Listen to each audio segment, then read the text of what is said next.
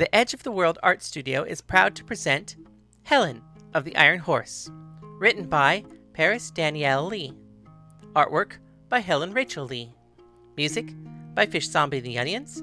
And special thanks to Spooky the Cat for her contributions, fuzzy as they might be. Chapter 21 Menelaus Menelaus stood as he heard the knock at his door. Enter, he commanded. Sir, Miss Taggett, sir. The soldier held the door open for Paris and waited for her to step into the office. She began memorizing everything. There was a desk and chairs. There was a couch and terrible wall art. Pictures of cavalry chasing after Native American riders. Menelaus bowed at her entrance. His uniform was blue with gold trim and accents. They were supposed to be yellow, but he had modified them. At his hip was a service revolver. On display behind him was a rifle and sword. Miss Taggett, it is a pleasure to meet you. Captain, I want you to release my carriage and remove that ridiculous warrant from my bodyguard. Would you care for a drink? No, I would not. I have been detained illegally. My wagon train has been held up and searched illegally.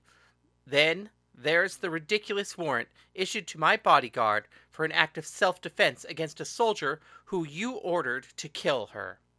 All of these things need to be lifted before this conversation can continue.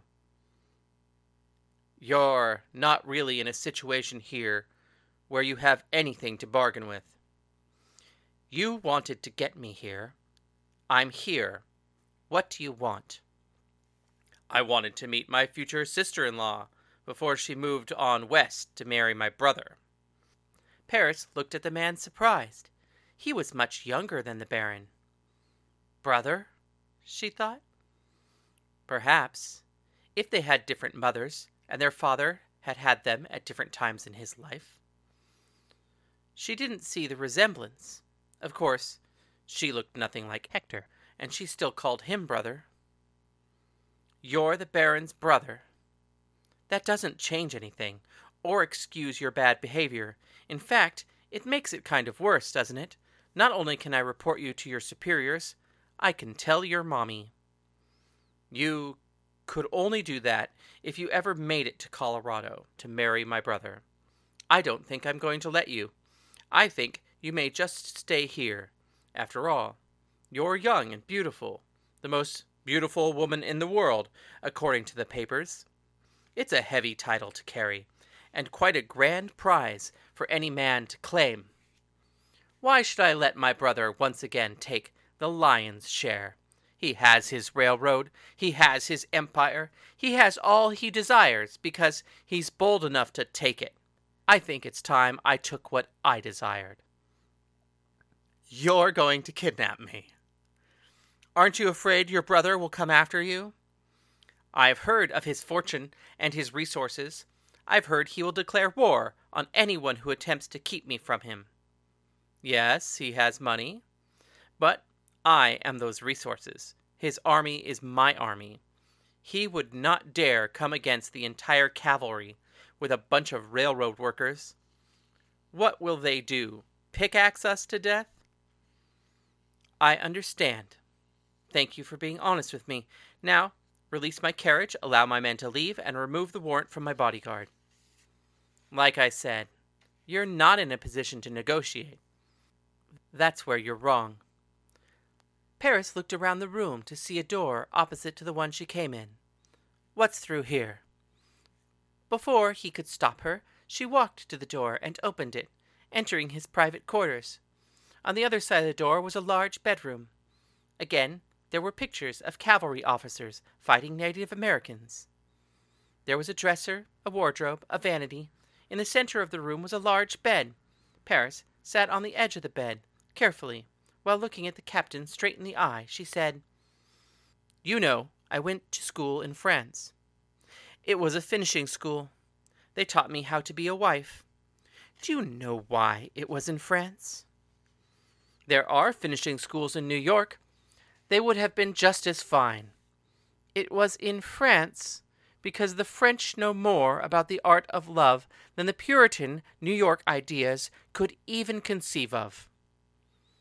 If I was to be a wife, if my only value was to be sold, my family decided I needed the skills to justify a higher price. And so, here is what I will offer. As Paris spoke, she began to undo the buttons on her dress. If you release my carriage and my men so that they may continue on their way, if you rescind the order to arrest my bodyguard and let her leave with them, then I will give you my compliance. Paris stood for a moment. Holding her collar as Helen had shown her, she leaned forward and slipped the dress off and over her head. I don't need your compliance. No, a man like you probably doesn't, but that's because you lack imagination. You cannot imagine the things they taught me. Did you know I studied anatomy? I could tell you how many bones are in your hand. I can tell you how many muscles and tendons lead from your hand to your arm, from your arm to your chest. I know every muscle and what it's attached to, and where it goes, and how to stimulate it. I do mean every muscle, the ones I can see, and the ones that you hide. Don't you want to know why I know these things? I will show you if you write up the order, give it to your men so they can tell the others. And then tell them that you wish to be alone for the rest of the day, and that no matter what they hear coming from your quarters, they are not to enter. We will need the time to get acquainted. Paris pushed the two sides of her corset together, releasing the front and setting it aside. The captain did not answer. He simply turned from the bedroom and went to his desk, Paris followed him. She watched him write the order. Once he finished, he took it to the door, opened it just a little, and passed it to the soldier guarding the front. She heard him whisper, Take this to the men. No matter what you hear, don't enter this room. I'm going to need the rest of the day. I am not to be disturbed under any circumstances. Yes, sir, the soldier replied. The captain turned to look to Paris, wearing only her chemise, bloomers, and boots, she was swinging her arms back and forth a little, stretching her legs out, and pulling her limbs, as if she was about to go on a run. What are you doing? I'm stretching. Is that going to be necessary? The captain said with a laugh. Paris stepped closer to him. My father always told me to stretch before a fight. What fight? This one. Paris punched the man in the throat, hooked her foot around his and shoved him hard so he fell onto his back. She then jumped, knees first, into his chest, pushing the wind out of him. He could not speak. He could not breathe. She looked down into his face. I took the dress off because I couldn't fight in it. I took the corset off for the same reason. Menelaus reached for his revolver. As he removed it from its holster, Paris took his hand and twisted the gun out of it. She tossed the gun to the other side of the room.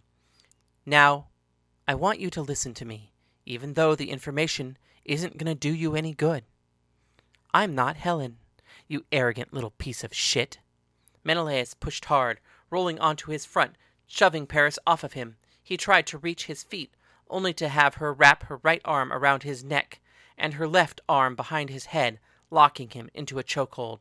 She stepped sideways and stuck her knee into the small of his back.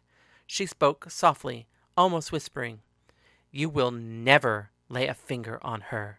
You will never see her. You will never meet her. And you certainly will never, ever claim her as your own. But don't be jealous of your brother, because neither will he. I will tell you a secret, because you're not going to have time to tell anyone else. I'm going to kill your brother. The Baron can't have her as soon as I get close enough to him. I will kill him like I am killing you. Helen is mine. I have claimed her. And I will keep her. Goodbye, Captain. Paris gripped tighter around the man's throat. He pulled his hands up, trying to yell out, when one word slipped through. Raspy and dark, he whispered, Reaper. yes, the Reaper. All these years, and you're still afraid of the boogeyman. Let's just tell the others the Reaper did this, shall we? I know he won't mind if I borrow his name for the afternoon. Paris pulled tighter around the man's throat, silencing any attempt for him to speak further. Silencing him. Forever. Paris dragged the body to the bedroom by the heels, carefully put him in his own bed, and covering him with his blankets, slowly she redressed, snapping her corset back in place, buttoning the buttons on the gown. She sat at the desk in the office to allow a reasonable amount of time to pass, so that the soldiers wouldn't be suspicious. She searched the desk. She found a spare revolver and a pocket watch. She found a ledger and a billfold. Though she didn't usually take to thievery, she felt Eurycity would scold her if she didn't at least reimburse herself for the money she had spent today. She counted out what she felt was hers, then realized she didn't have her wallet with her. Stupid dress had no pockets. So she decided to take the entire wallet and stuffed it into the muff. When she thought it had been enough time, she got up and walked to the door, opening it, just enough to slip through. She stepped into the hall. He's sleeping, she told the officer at the door. I need to say goodbye to my friends, and I will return and care to his needs, so you are not to disturb him. You will please show me out? Of course, miss. The guard took her arm and led her out of the fort, back to the market that surrounded it. Would you like me to escort you to the carriage? That won't be necessary. I know you have duties to attend to. It would be selfish of me to take you from them. I will return, said Paris, as she tried not to look like she was running. Walking as slow as she could manage, in her mind she repeated, Stay calm. See the path. Stay calm. See the path. The way to the saloon seemed clear. The soldiers that had been patrolling the streets were all gone. She walked back into the saloon, past the patrons who did not recognize her. The couches in the back were empty, so she walked past them and up the stairs behind them. A few people in the saloon looked up to watch. On occasion, some wife would come and drag their cheating husband from the rooms upstairs. It always ended in a bit of drama that could be gossiped about for a few days. But when Paris knocked on the second door, it opened for her, and she stepped in. There was no yelling, no screaming, and no one got dragged back out again. So, people watching lost interest and went back to their drinking. I heard the knock at the door. Cindy was first to speak up. Who is it? she chimed. Helen, it's Anna. Open up. Anna! Open for her! Cindy opened the door and sat back down. I could not believe what I saw as Paris stepped through. A dress! Paris was just as surprised to see me. I was sitting at a poker table. There were teacups and teapots, and all the cakes we had bought from the shop on little plates everywhere. There were three girls from the couches downstairs, and Cindy, they sat at the table with me. Each of us had a pile of penny candy, and in between us there was a smaller pile. We were all holding cards as Rose dealt us another hand. Anna, are you wearing a dress? I asked. I liked the way she dressed before better, said Rose. Oh, yeah, her little cowgirl outfit? That was sexy, replied Cindy. I stood up and went over to pull her into a hug and kissed her on the lips. I'm so glad you're back. Don't listen to them. You look very nice. Is everything taken care of? For now, but we have to go. What is going on here? Castor sent the cakes over, along with some sandwiches, a tea set from the mercantile, and the candy. He figured if I was going to be here for a while, I might need lunch. He makes a very thoughtful butler. I wonder what are the chances I could keep him when we get back to Colorado. I know Dad will expect him back in New York, but seriously, he's a good butler. Let me introduce you to the girls. That's Cindy, and Rose is dealing, Tabitha next to her, and you met Michael downstairs when we arrived. Paris recognized the woman she had paid to hide Helen. Helen told us all about you, said Michael. So romantic, said Rose. I want a girl of my own. Hey, Tabitha, want to get married? Sorry, honey. I don't think my husband would approve. Tabby, you're married? I asked in surprise. Sure I am. He doesn't mind that you're a whore? If he does, he doesn't seem to mind spending the money, so they all laughed. No, this is serious, said Rose. I'm tired of the men. They smell, and they're too rough. I want to spend the day at the river, resting my head in my girl's lap. Don't you mean resting your tongue in your girl's lap? Tabitha teased, and again the girls laughed. No, really. Helen, can I borrow your girl for the evening? I promise I'll give her back. Rose, my wife is not for Lent, I insisted with a stomp of my foot, a move that elicited the biggest laugh yet. I mean, no offense, Tabby.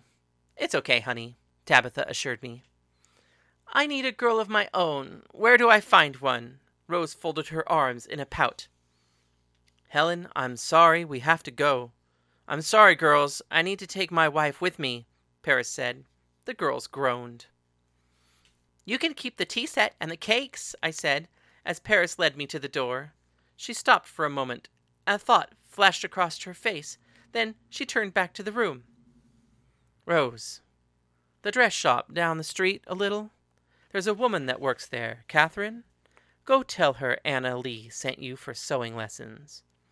Paris closed the door behind us, and we began to walk down the stairs. We could hear the other girls yell, Sewing lessons, and break into laughter. What was that about? I'm returning a favor, was all Paris explained, as we made our way back down to the carriage. Paris never saw the handwritten note sitting next to the teapot. It said, Helen, I don't care if you play house with your bodyguard, as long as you hold up to your end of the deal. Nathaniel. Odysseus saw us coming, and was grateful that we were both there. As we approached, he looked at Paris and asked, So, are you back to normal, or do I have to deal with two Helens now? That's very funny. I'm going to need a moment, Paris said as she climbed into the carriage and shut the door behind her. The carriage began to rock back and forth at her obvious attempts to undress and redress.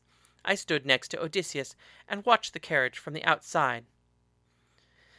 I know she's doing her job, but it seems like every time there's a problem she kicks it over and expects to fight her way through, Odysseus complained. What did you expect of her? You know who her father was. No. Who's her father? Wait. You didn't know? I thought that's why you hired her. You were such a huge fan, and you didn't even know? What are you talking about? No, I'm not going to tell you right now. It's too good. I've never had anything on you before, and now I know something you don't. Okay, okay. Just tell me what you're talking about, and I'll owe you one. Who is her father? She's the daughter of the Colorado kid. That's impossible. The Colorado kid died over 20 years ago, before she was born. 21 years ago. And are you sure he died? You weren't there. You didn't see it. Anna! Odysseus called to the carriage. What? came Paris's voice from the inside. Was your father the Colorado kid? Yeah. Jim Lee was your father? Yeah. Where was he from? Colorado? No, I mean originally. Oh, he immigrated from China. He was Chinese, Odysseus whispered to himself. Do you know what this means? he asked me. No, what? I finally got to see the fight, he said, with a huge smile on his face. Oscar, I have a favor to ask of you. It's Oscar now, is it? It's about Anna. Oh, it's Oscar and Anna. Well, you do have my attention. Don't tease, or I will go back to calling you Odysseus. No, no, by all means, go ahead. I really am intrigued. I can do it. I really can. Only if you talk the Baron into keeping her as my bodyguard. If she's with me, I can do it. That's all I'm asking for. Talking him into it might be easy, talking her into it could be another trial. I'll handle that. She'll take the job. Just make sure they offer it to her. You're the one who comes up with plans. You're the one who talks people into things. Just make sure he offers her the job. If you do that for me, I'll be good, I promise. Real names from now on, and I'll go through with the wedding. No complaints, no trouble. What about your quest to find Paris? I am no longer looking for Paris. Okay, I'll do what I can, Odysseus said as he put a hand on my shoulder. If I don't get a chance, thank Lucy for me. Tell her I love her and that I'm happy. I'm sure she will be overjoyed to hear it. Paris came out of the carriage once again dressed as I recognized her, all brown leathers and pistols. My Paris! And though she was beautiful in her dress, this was the woman I fell in love with, and my heart was filled with joy to see her again. We need to go. Paris began to untether Pony. She pulled saddlebags from the carriage and put them onto her horse.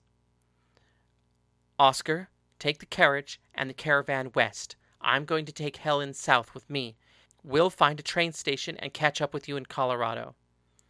That is unacceptable. We can't do that. We have to, or the cavalry will catch up with me. I thought you took care of the cavalry. They came and told us we could go. I did take care of them.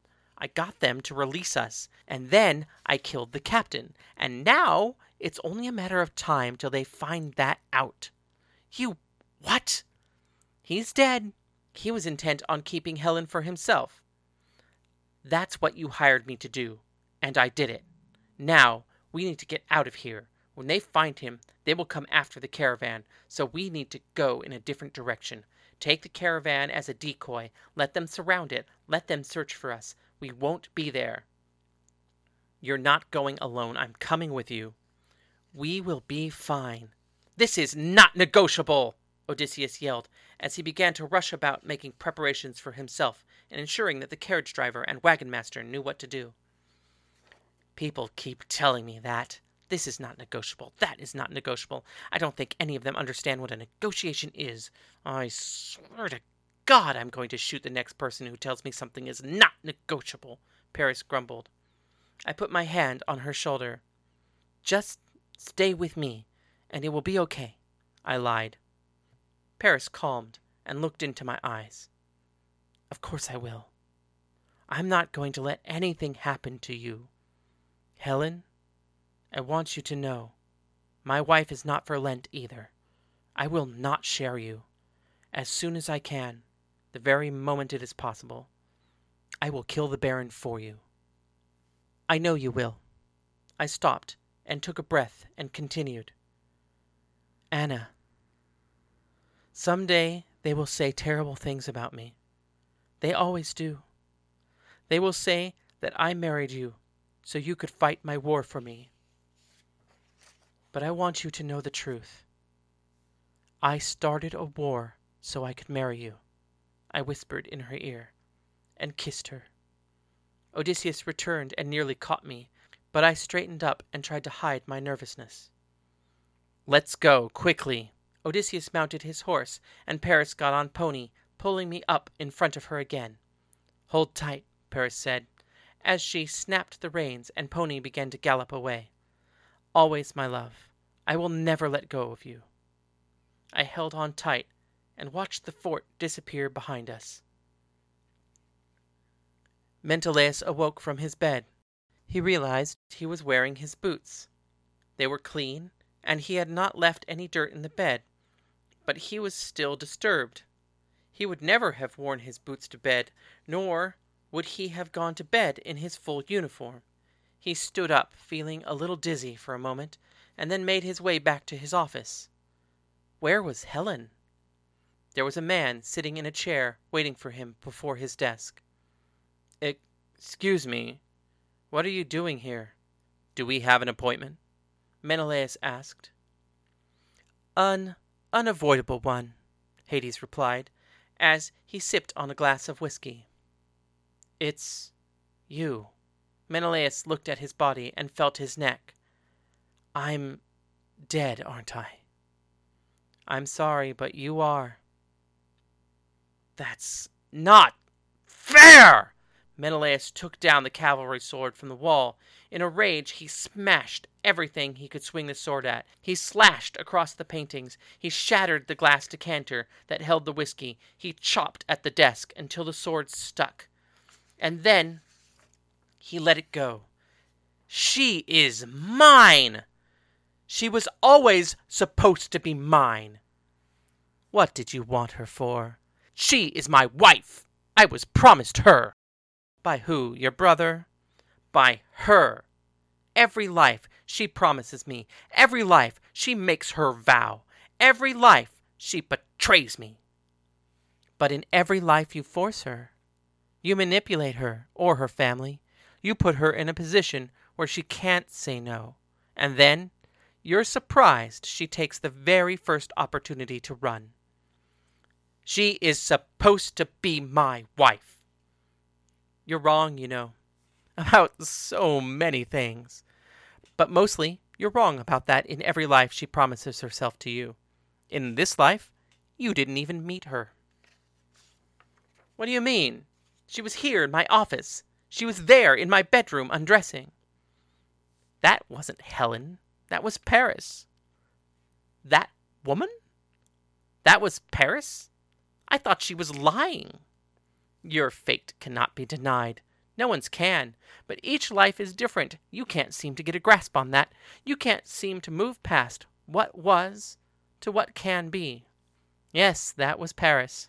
In this life, she's a woman, just as in this life, you're not a king.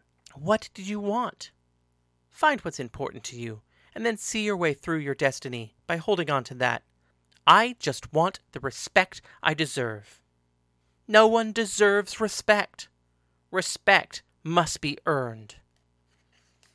How? It's an exchange. Respect is given to those who give it. You had the respect of your men because you respected them. You cared for the cavalry. You protected it, ensured that it had what it needed. And so, you had its respect. You were a captain. You could have made colonel soon, and I'm sure in time general. But you never respected Helen. So she never respected you back. What did you need her for? What did you ever want from her? You don't even know her, and you never take the time to learn. Even in Sparta, you put her away in a room with her handmaidens and brought her out to show off at parties. She's never been a woman to you. She's always been a trophy. The question is, is she a trophy you need? Hades took a sip from his whiskey before he continued. I will give you a hint. Hopefully, it can help you when you come around again. Maybe next time you won't be such an asshole. You almost did it. You almost let her go. If it hadn't been for the fact that the caravan had been rerouted, if they had chosen another path west and not come to the fort, you probably would have forgotten all about it. Hades finished his whiskey and stood from his chair. Come on, it's time, Hades said, as Menelaus saw the descending staircase suddenly in the middle of his office. Paris, huh? Menelaus said as he began to descend the staircase. Yep, Paris, said Hades. He makes a pretty attractive woman. She sure does.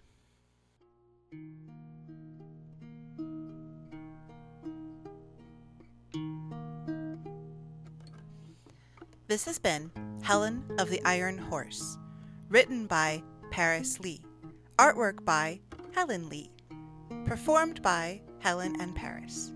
All characters within are fictional and bear no intentional resemblance to anyone living or dead, except, I guess, for Helen and Paris. See more of our work at edgeoftheworldart.com. If you would like to comment on the show or ask any question, please email us at Helen of the Iron Horse at gmail.com.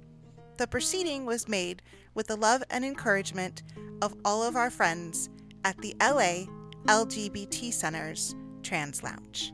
Thank you.